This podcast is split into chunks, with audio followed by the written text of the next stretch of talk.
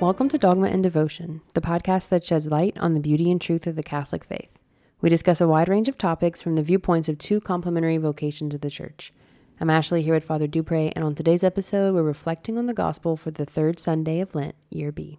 The Lord be with you. And with your spirit. A reading from the Holy Gospel according to John. Glory to you, O Lord. Since the Passover of the Jews was near, Jesus went up to Jerusalem. He found in the temple area those who sold oxen, sheep, and doves, as well as the money changers seated there. He made a whip out of cords and drove them all out of the temple area with the sheep and oxen, and spilled the coins of the money changers and overturned their tables. And to those who sold doves, he said, Take these out of here, and stop making my father's house a marketplace. His disciples recalled the words of Scripture Zeal for your house will consume me. At this the Jews answered and said to him, What sign can you show us for doing this? Jesus answered and said to them, Destroy this temple, and in three days I will raise it up. The Jews said, This temple has been under construction for forty six years, and you will raise it up in three days? But he was speaking about the temple of his body. Therefore, when he was raised from the dead, his disciples remembered that he had said this, and they came to believe the scripture and the word Jesus had spoken. While he was in Jerusalem for the feast of Passover, many began to believe in his name when they saw the signs he was doing. But Jesus would not trust himself to them because he knew them all, and did not need anyone to testify about human nature. He himself understood it well. The Gospel of the Lord. Praise to you, Lord Jesus Christ, the OG spring cleaning of the church. um, so we kind of see we have this commercialization of the temple and um, I always make the joke that's probably not funny anymore, but every time we have a bake sale in the back of church and Father Mark or Father Stephen comes by, I will beg them not to flip my tables. but um, this is really something completely different. This is not raising funds with some brownies and cookies to put back into the church. These are men who are set up in an area that's meant for worship that is um, commercializing the what will be the worship space. So where prayers are supposed to be focused, we're just seeing this like exchange of money and goods. Mm-hmm. Yeah, I was also caught by to whom exactly. It specifies which merchants he said the, his first words to take these out of here and stop making my father's house a marketplace. And I don't know how intentional this is. I mean, we know scripture is replete with many meanings, it's living and alive. And I thought to myself, gosh, that is something that only the poor would purchase doves. That was the sacrifice that Joseph and Mary offered for um, the presentation. And I thought to myself, the enslavement of the poor to like how there are certain things out there in commerce that seem to have um, a way of keeping people enslaved to certain goods that they may not need, or perhaps a little bit of discipline they could learn to be without. But there's a there's an extortion that goes on, like y- making a profit over those who really don't have the funds. And I don't know. I just maybe took that deeper that maybe what was intended there, maybe it, it, was just for the sake of the record. Like, who did he say these to? Oh, those guys that were selling the doves. But it is, there is something to me kind of symbolic about it. You know, take these out of here and stop making my father's house a marketplace. You know, the poor can buy.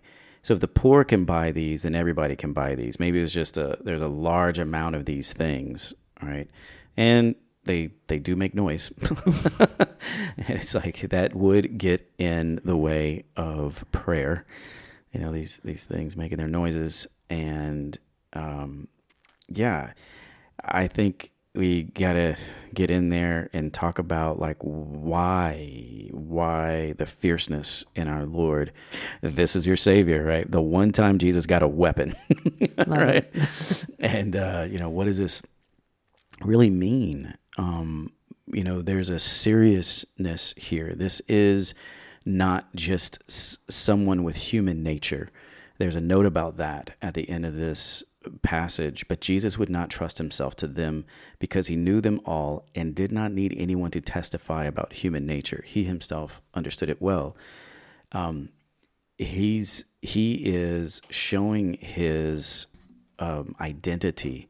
He calls God his Father. We know that this eventually is what will be used as a charge against him for a, a mock trial. And he could not lie about who he is. He is the eternal Son of God, and so he he references himself to the Father. Stop making my Father's house a marketplace, and you know, so they're in the church, this catechumens, right, and this Sunday, and they are going to be entering into sonship, right, adopted sonship through baptism, and you will take this spirit of the Son, you know, do you have zeal to enter this house? Do you understand that this is where you will come and offer sacrifice in this spirit you will receive in Christ? Yeah, I, whenever I've read that line um, at the very end, Jesus would not trust himself to them because he knew them all. It, it sort of makes like the whole gospel clear where they're saying, um, What sign can you show us for doing this? they don't care about the mission. They have this like deficiency in faith where it's they're marveling at all the miracles that he's doing, but they're not grasping the significance of the mission and why he's here. And, you know, for us, that we become these temples through the Holy Spirit where we're holding him within us in the Eucharist. And if we're have this dirty temple and our desires are misordered and we're not serving the father but we're we, we're putting our money in all these other things and we're not leaving room for prayer then if there's no reverence in all where is our heart and this is the time during lent to cleanse our own temples uh, the temples of our souls and our bodies so that we can reverently uh, accept him in the eucharist and if you want to know how, then you have the first reading, which gives you all the commandments. So if you're not following something in the first reading, then that's where we're off. And, you know, the money exchange is not correct. We got yeah. the wrong money. That's that's it. Yeah. What's our currency? What are we deeming as valuable in our lives? I think that's always going to be the takeaway when you go to this uh, set of verses from the second chapter of John's Gospel. Is where is your heart, right? Where is your treasure? And we can, because of that intrinsic relationship between soul and body, but now it is corrupted where we we're not totally destroyed, we're not unsalvageable, we're not we're not Calvinist, we're not those who believe that there is nothing redeemable. We don't we don't take it that far, but we do have the ancient wound of original sin. And we are called into this integrity, this harmony between body and soul. But as we experience the pull of our passions and the desires of the flesh, we, we, we experience this in an ongoing way. The Catechism talks about this in her section on a baptism. Like we continue to feel those things that make for sin, the tender of sin. And these things can be ignited to a flame if if we're not aware of it. We call this concupiscence. And so Christ is being the good shepherd here. He's like, the flesh is going to be too tantalized in here with this uh, lust for profit, right? Like Ashley was saying, our Catholic daughters in there with, you know, a tray of brownies, this is not for profit. You know, they've made these things as a sacrifice of their uh, ingredients they've purchased and their time in the kitchen, the whatever hit the electricity bill, the gas bill in the oven, and all this. You know, these were things made, if you will, at a loss. This was not for gain, and everything is rolled back into the church, good works, and whatever she needs, whether that's maintenance or whether it's to help to do some good work in the name of the church. Well, what Christ is driving out is that disordered way of letting the body be leading the soul, right? And the soul's treasure is the relationship we have in Christ to the Father. And so he, yes, very, very graphically gives a demonstration of what is important in here. And they, they, right, they challenge him uh, whenever they ask for that sign, right? What sign can you show for us for doing this?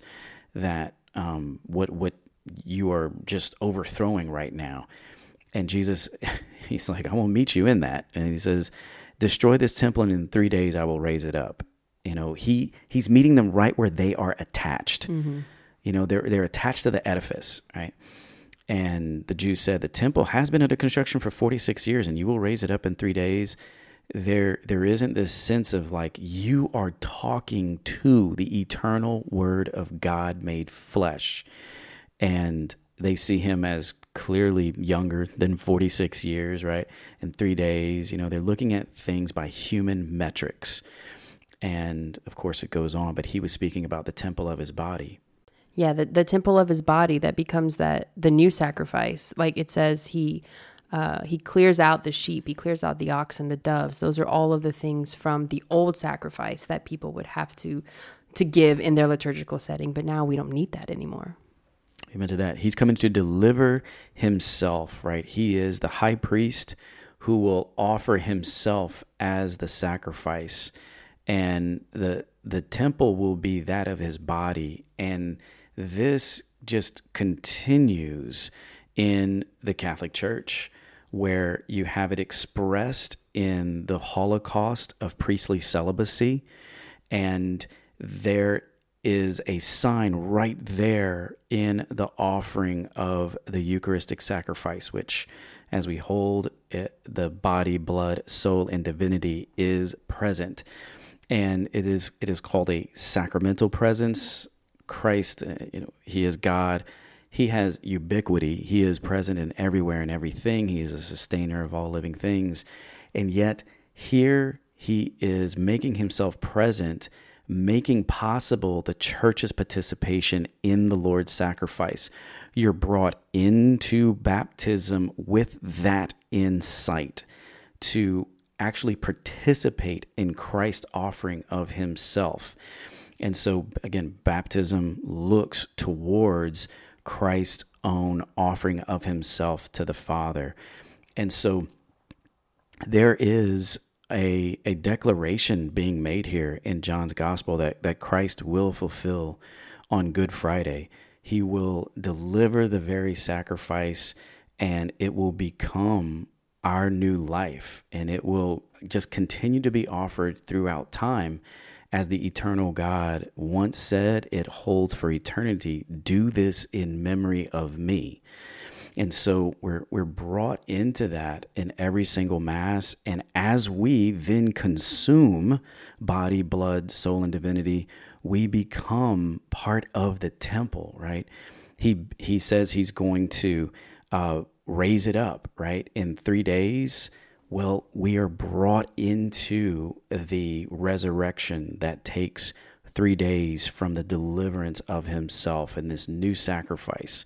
It's like Ashley says, we've he's got to take away all these other things. And that's why you could say there was some practical purpose for them being there at all, right? Because they knew that the these people worship this way in these old ways right? But Christ says, you, you don't see the sacrifices here. I'm talking to you. This is the life. This is, I'm going to give you a direct relationship with the Father that these other sacrifices cannot compare to. Such a great time this Lent just to get in there, get in the confessional, flip your own tables, clean your heart out, and just be ready for Easter and the resurrection of Christ. Amen to that. Closing prayer? Let's do that. All right. name of the Father and the Son and the Holy Spirit. Amen. Amen. We thank you, God, for giving us the sign of your presence, which is true and real and connects us as living members of the new temple that is the body of the Son of God. Take us as your own. Help us to remove all things that have sullied the temple, that have prevented us from offering clean and pure hearts with sight made pure, that we may come to see you in resurrection glory at the end of this season. We ask this in your holy and precious name, Jesus Christ, our Lord. Amen. name of the Father, and of the Son, and of the Holy Spirit. Amen. Thank you for joining us. We will return for our next episode with the gospel for the fourth Sunday of Lent, Laetare Sunday.